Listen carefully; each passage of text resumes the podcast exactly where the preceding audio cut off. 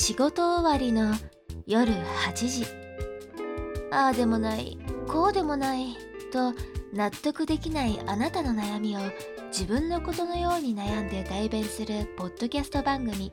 納得ラジオ。ラジオパーソナリティはメンタルコーチの大地。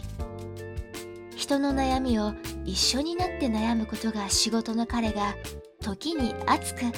時に笑えて時にあなた以上にネガティブになりながらもお届けする番組。本日はどんな悩みがご紹介されるのでしょうか。納得ラジオ。この番組は毎週月水金夜8時からポッドキャストでお送りしています。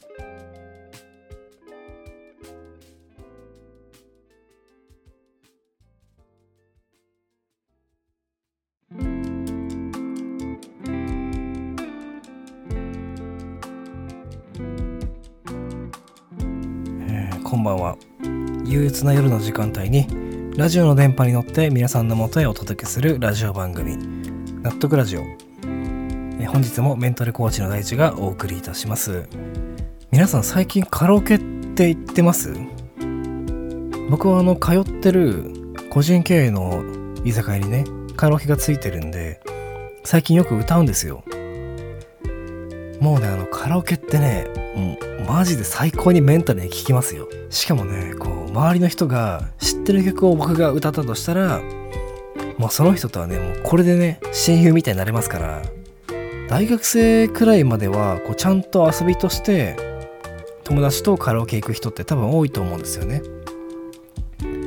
まあ僕も学生の頃はよく行ってたんですけど社会人になってからはねこうカラオケって職場の飲み会の2次会3次会に強制連行されていくみたいな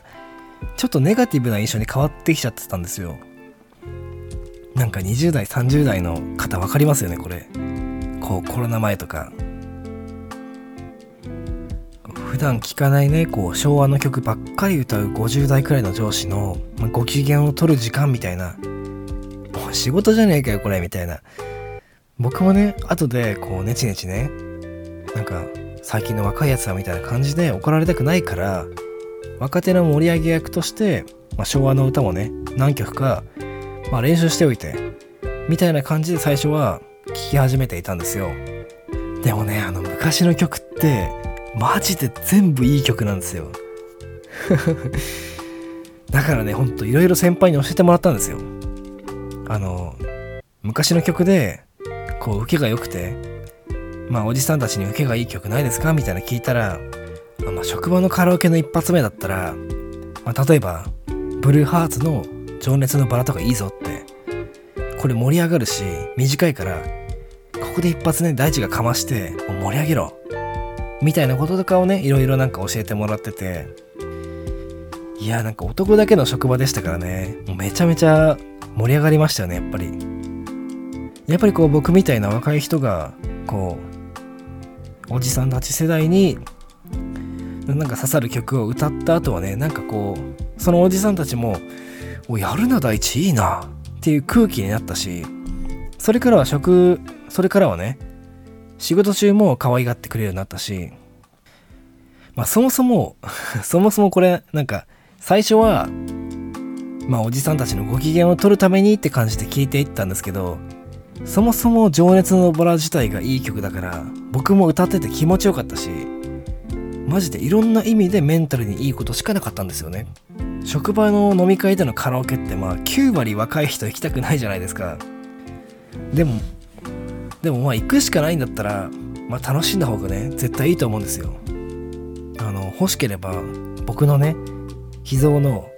40代から60代に刺さるカラオケのセットリストね、横流ししますんで、ね、連絡お待ちしております。例えば最近飲み屋でね、すげえ盛り上がったのは、あの、玉置浩二の田園って曲ですね。マジでおじさん、おばさんたちのね、もうハートわしづかみでしたよ、これ。やっぱりね、こう自分の所属する集団で、もうどれだけ自分が居心地よく過ごせるかってね、自分でそのポジション取りに行かないと、まあ回ってこないんですよ。そんなうまい話はやっぱりなくて。だって当たり前ですよね。みんな若い人そのポジション狙ってるんだから。それはこう上司に媚びへつらうとかじゃなくて居心地のいいポジションってことです。それを狙いますよねみんな。こう集団で快適に過ごせる権利がある椅子みたいなものってやっぱり数には限りがあるんですよ。まあそういうとこあるよねっていうことをねなんか思い知らされてるなんか20代の前半だったなっていう風になんか生意気でも思っちゃいましたね。こうコロナもねそろそろ明けてきてこう職場の飲み会もね、まあ、例えば今月の送別会とか来月の歓迎会あたりから、まあ、復活していこうかって会社も多分多いと思うんですよ。はい本当にこうね僕に騙されたって風に思ってもいいんで僕とね同世代の若い人カラオケ練習しましょう。いや保証します。絶対にいいポジション取れますから。はい。一緒に頑張りましょう。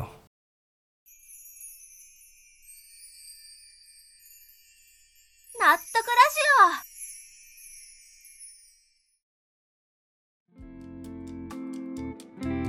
この前あのついに一人でカラオケも行き出したんですよね。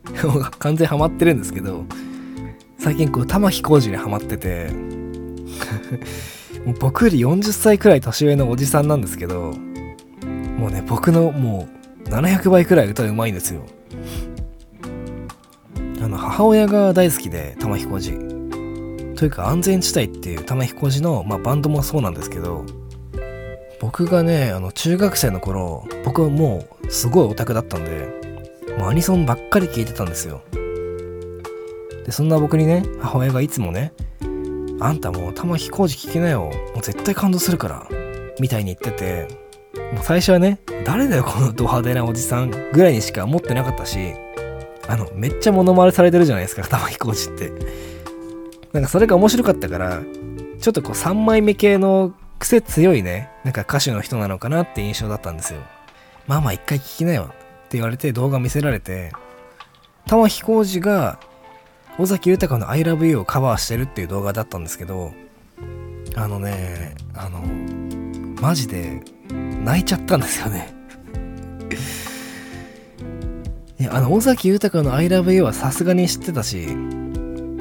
玉置浩二の歌い方のくせにね、最初はちょっと、あうん？って思ったんですけど、なんかね、説明できないこの感動に飲まれちゃって、こんなに崩して歌ってるのに、こうスッと包み込まれる感じっていうか、こう歌ってよりなんかこう読み聞かせされてるような感じ同じ I love you でも、尾崎豊はすごいこう、ひたすらに孤独っていう感じを受けるのに、玉置浩二が歌うとね、こう、あったかいっていうかけど寂しいみたいな印象になって、うん、ななんだこの気持ちってなったんですよ。なんかそれからはねこう今までちょっと偏見があった人たちもねまあ聞いてみようと思っていろんな人を聞いてみたんですよ中学生の頃。まあそれこそ、まあ、桑田佳祐とかマイケル・ジャクソンとか もうもう癖強いじゃないですかこの2人もそしたらね、本当にもう超ハマっちゃって、この2人も。でね、あの、共通点を見つけたんですよ。玉置浩二、桑田佳祐、マイケル・ジャクソン。あの、こういう人たちって、特徴が強すぎて、モノマネされてると、あの、面白いネタになっちゃうんですけど、実際に本人たちが歌ってる映像とか見ると、もうえげつないほど感動するんですよ。こう、カラオケのうまさと歌のうまさの違いっていうか、この、なんだろう、癖が癖になるっていう感じ？伝わりますかね？例えば、えー、パクチー？いやー、食べたことないけど、うーん、いやーなんかな。まあじゃあちょっと一口だけね。で、パクって食べて、え、何これ？なんかめっちゃ癖になるみたいな。こう、万人受けはしないかもしれないけど、こう刺さる人にはもう貫通して貫いちゃうくらい刺さるっていう感じ。そんな人がね、僕には魅力的にやっぱ映るんですよね。だから少し前のラジオの放送でも話したと思うんですけど自分の中にやっぱしっかり毒を持って表現していきたいんですよ誰に対してもね耳障りのいいこと言ってたらやっぱりまあリスナーさんも飽きるしそんな自己啓発だったらねインスタとかツイッターとか YouTube 開いたら、まあ、無限にクオリティが高いね。優しい自己啓発がね。溢れてるからわざわざ僕のラジオに時間を割いてそれを聞く必要はまあないと皆さんも思うだろうしね。僕のラジオにしかない癖っていうのに癖になってもらうと。それしかないんですよねやっぱり。実際あの僕にメッセージくれるリスナーさんってなんかその癖にはまってくれた人たちなんですよ。マジで大地さん本当なんかどんな脳みそしてたらそんないろいろ悩めるんですか？とか。これなんか応援されてるっていうかいじられてるみたいな。そんなありがたい言葉をねいただけるんですけど、まあ、要するにこれからもねこう人を傷つけない形で、まあ、尖っていかなきゃいけないよねって話なんですよ。もしね僕がこうなんか丸くなってきたなって思ったらメッセージください本当に大地最近どうした？って丸くなったなって。お叱りのね DM をいただけると本当にあの助かります。丸くなるな星になれっていうことですよね。はい。一緒に頑張りましょう、えー、さてそれではコーナーの方を参りたいと思います。このまま死ねるか！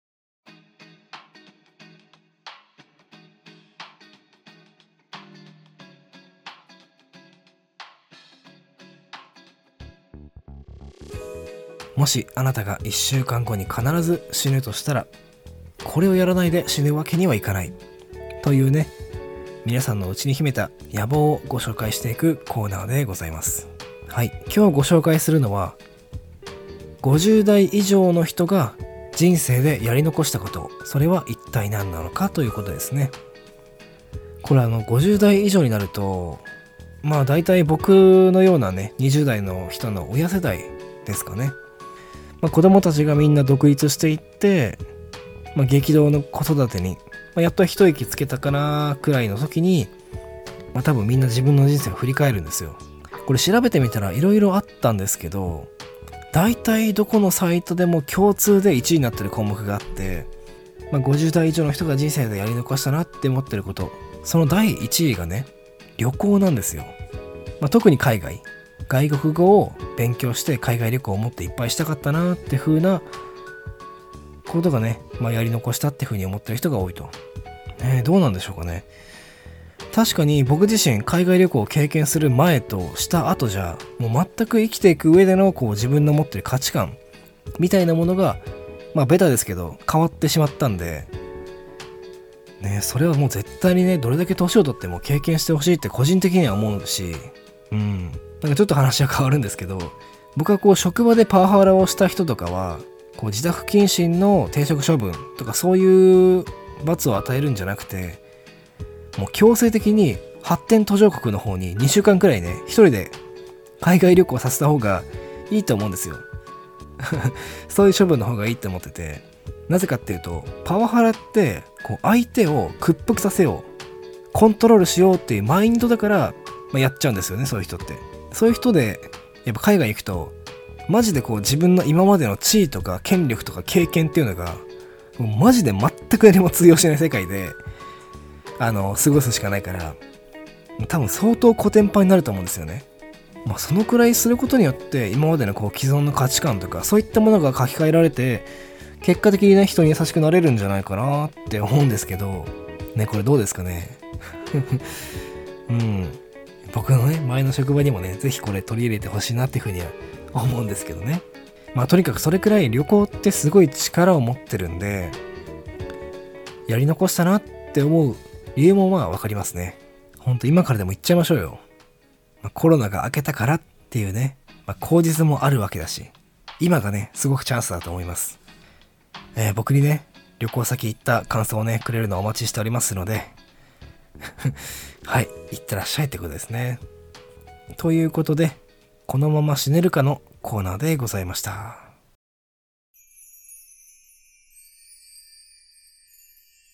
納得ラジオ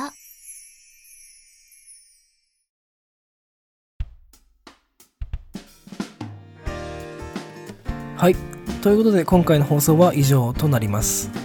いやー、なんか今日は、こう、若い人にも年上の人にも